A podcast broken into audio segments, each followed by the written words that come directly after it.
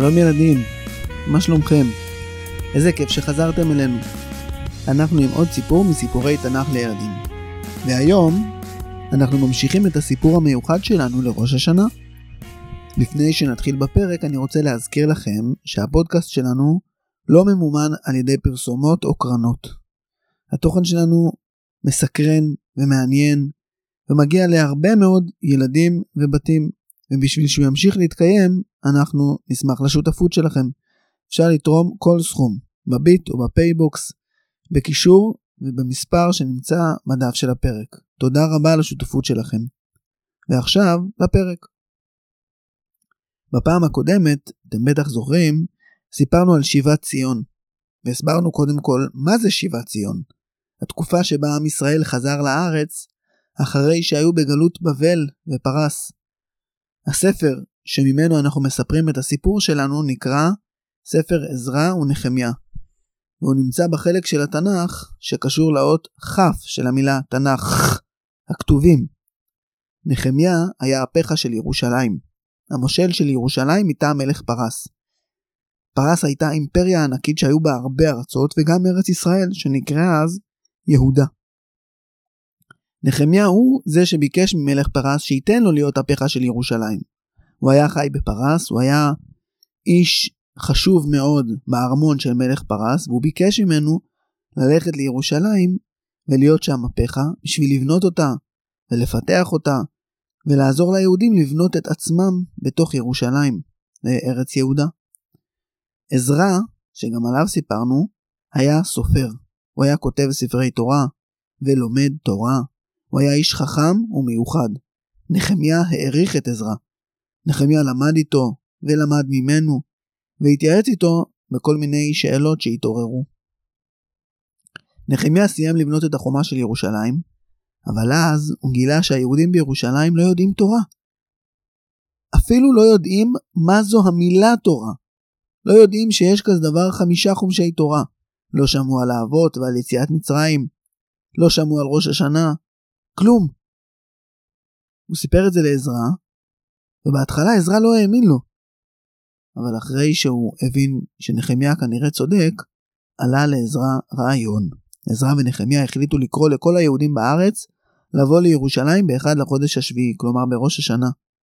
ובאמת, אלפי אנשים, משפחות, גברים, נשים, ילדים, סבים, סבתות, המון המון המון אנשים נענו לקריאה של עזרא ונחמיה והגיעו לירושלים לקראת האחד לחודש השביעי.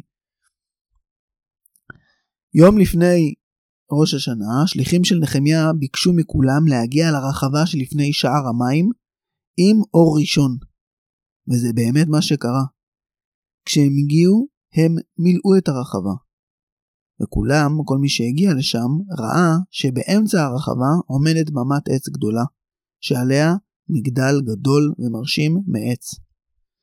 אנשים דיברו ופטפטו אחד עם השני וחיכו לראות מה קורה. ואז, בכמה שניות, פתאום נהיה שקט. ופתאום, המבטים של כולם הופנו לקצה של הרחבה. ופתאום ראו אותו, את עזרא. הוא היה עם עיניים עמוקות וטובות. הלך לאט לאט, הליכה אצילית. בזרועותיו הוא חיבק משהו מוזר.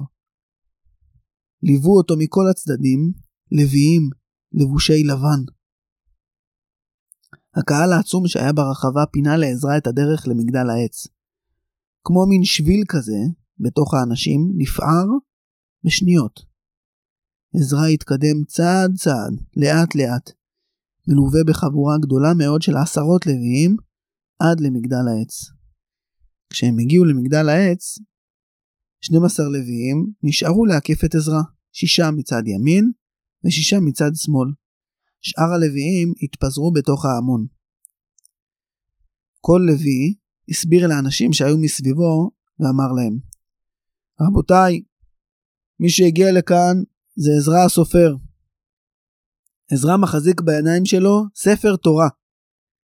ספר תורה שהוא העתיק אותו מספר תורה אחר. וגם את הספר שממנו עזרא העתיק, העתיקו מספר אחר, עד לספר שכתב משה רבנו. השם, האלוהים של עם ישראל, הוא זה שאמר למשה רבנו את התורה, מסר לו אותה מילה במילה. משה כתב מפיו את התורה. בתורה שלנו, של עם ישראל, כתובות כל המצוות שהשם ציווה אותנו. בתורה גם מסופר על הברית שעם ישראל כרת עם הקדוש ברוך הוא. בתורה, בתורה מסופר מי אנחנו, עם ישראל, ומי האבות שלנו, מאיפה באנו. עוד מעט עזרא יראה לכולם את ספר התורה, ואחר כך הוא גם יקרא בו. אז אתם יכולים עכשיו להסתכל לכיוון במת העץ הגדולה, לכיוון המגדל.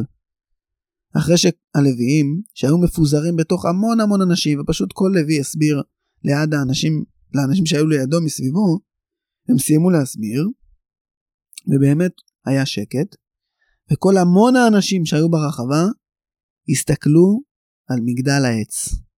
עזרא עמד על המגדל, הוא הסיר את המעיל מספר התורה, פרס אותו קצת, והגביה אותו בשתי ידיים, הסתובב לכל הכיוונים כדי שכולם יוכלו לראות את ספר התורה. בדיוק כמו שעושים אצלנו הגבהה בבית הכנסת. הייתה דממה מלאת הוד.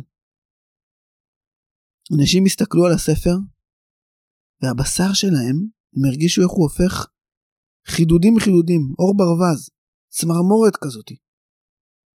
בספר הזה כתוב מי אנחנו. בספר הזה כתוב שהשם הוא האלוקים שלנו, ושכרתנו איתו ברית בהר סיני.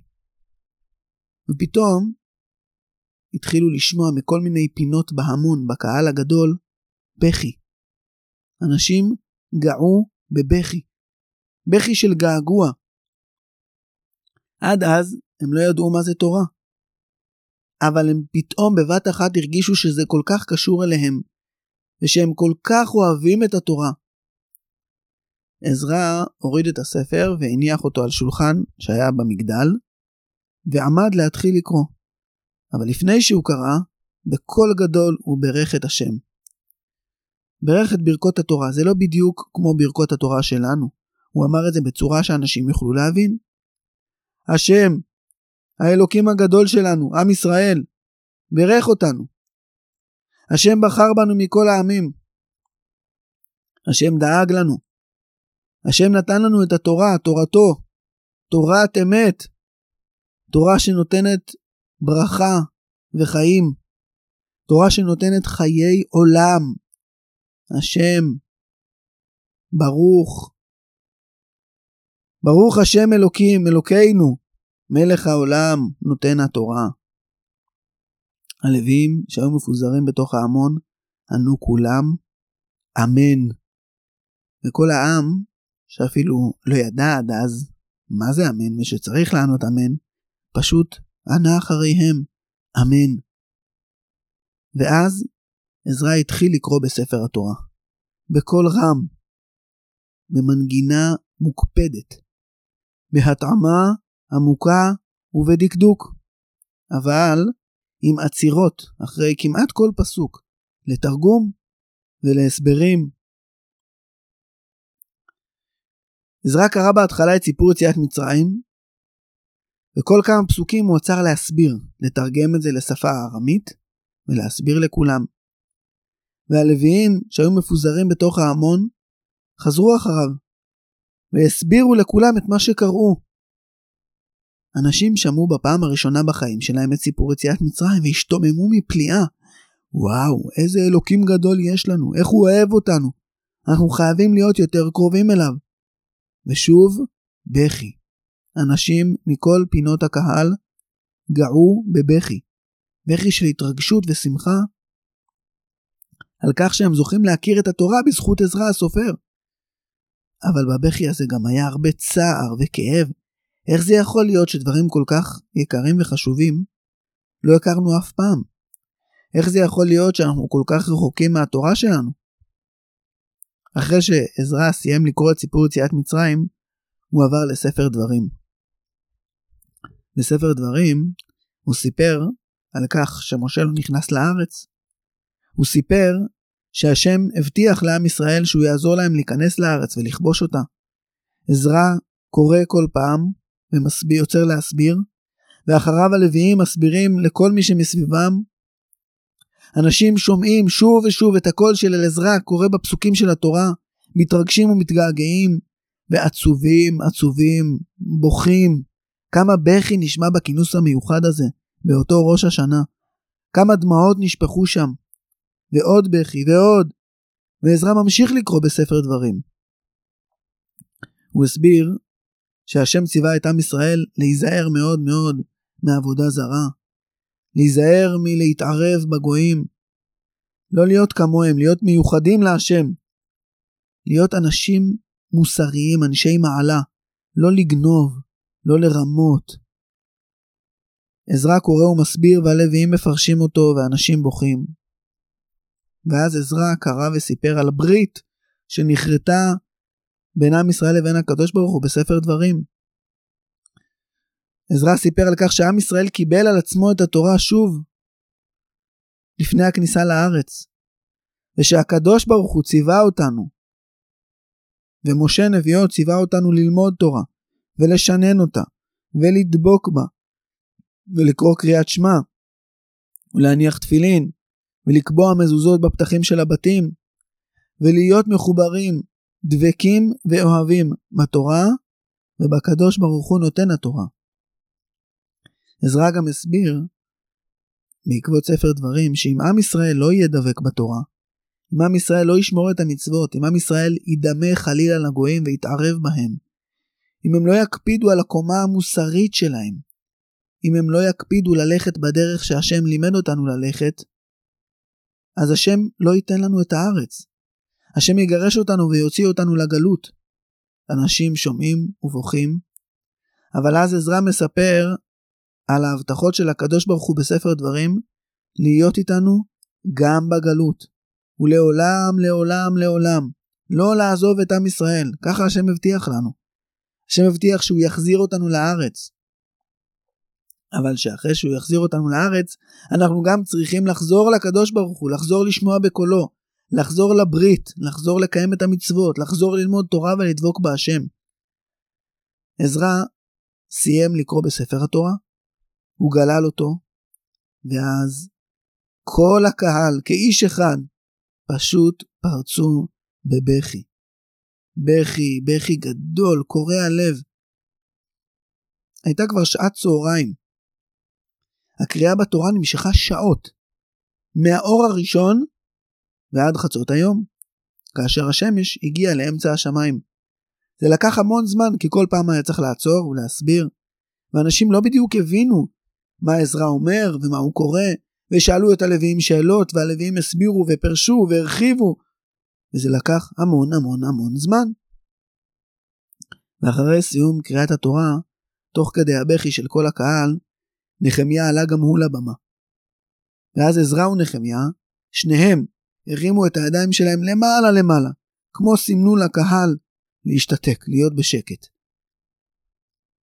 ובאמת נהיה שקט, אבל קול חרישי של בכי המשיך לזמזם מכל מיני פינות. ואז נחמיה אמר בקול רם, בנים יקרים להשם, עם ישראל, השם אוהב אתכם. אתם העם של הקדוש ברוך הוא. אתם רוצים להתקרב אליו.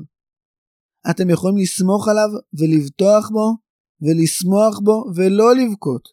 היום ראש השנה. היום יום שאנחנו שמחים בו. חדוות השם היא מעוזכם. ככה הוא אמר להם. מה זה חדוות השם היא מעוזכם? הוא התכוון להגיד שהשמחה בהשם יכולה לתת לכם כוח. הבכי עוד המשיך. ואחרי שנחמיה סיים להגיד את מה שהיה לו להגיד, הלוויים גם חזרו על מה שהוא אמר שוב, כי לא כולם שמעו ולא כולם הבינו. והלוויים גם הסבירו קצת יותר. תקשיבו, ככה כל לוי בערך ככה הסביר לאנשים שהיו מסביבו. היום חג. לכו תכינו סעודת חג. לכו תכינו בשר ודגים ותבשילים וירקות וממתקים וקינוחים. לכו תזמינו אורחים. לכו תשלחו אחד לשני מנות טעימות, לחברים, למשפחה. תשמחו ביום הזה, כי השם הוא הכוח שלכם, הוא השמחה שלכם, אתם העם שלו, אל תהיו עצובים. וזה באמת מה שקרה. הקהל התפזר, כל אחד הלך לאוהל שלו. כל, כל משפחה הלכה למקום שבו היא חנתה, שבה היה כל הציוד שלה, וכולם הכינו סעודות. הכינו בשר על האש, הכינו דגים, הכינו תבשילים, הכינו משקאות טעימים, הכינו פיתות טריות, הכינו סלטים ועשו סעודות ושמחו מאוד.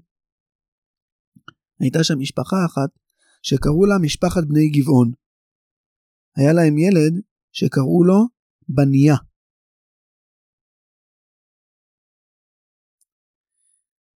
ובניה אה, אמר לאבא ואימא שלו, אמא, למה כל כך בכית? מה היה כל כך עצוב שם? אז אמא שלו אמרה לו, אתה יודע, אני נורא התרגשתי. שמעתי את התורה. לא ידעתי שהשם כרת ברית כזאת עם העם שלנו. לא ידעתי שיש לנו את כל המצוות האלה. לא ידעתי שיש לנו את כל החוכמה הזאת שהגיעה מהשם. ואני פשוט הצטערתי ובכיתי שאף פעם לא למדתי את זה. אבל רגע, אמא, בניה אמר לה, אם זה כל כך עצוב, איך עצמך פתאום? מה, לא שמעת מה נחמיה אמר בסוף? חדוות השם היא מעוזכם. השם אוהב אותנו ואנחנו צריכים לשמוח בו וזה ייתן לנו כוח. אתה יודע למה צריך כוח?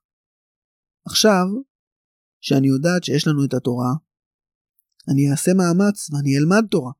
אני אכיר את הספרים ואת הסיפורים ואת המצוות. זה מה שאני רוצה לעשות, וזה מה שאני אעשה בעזרת השם.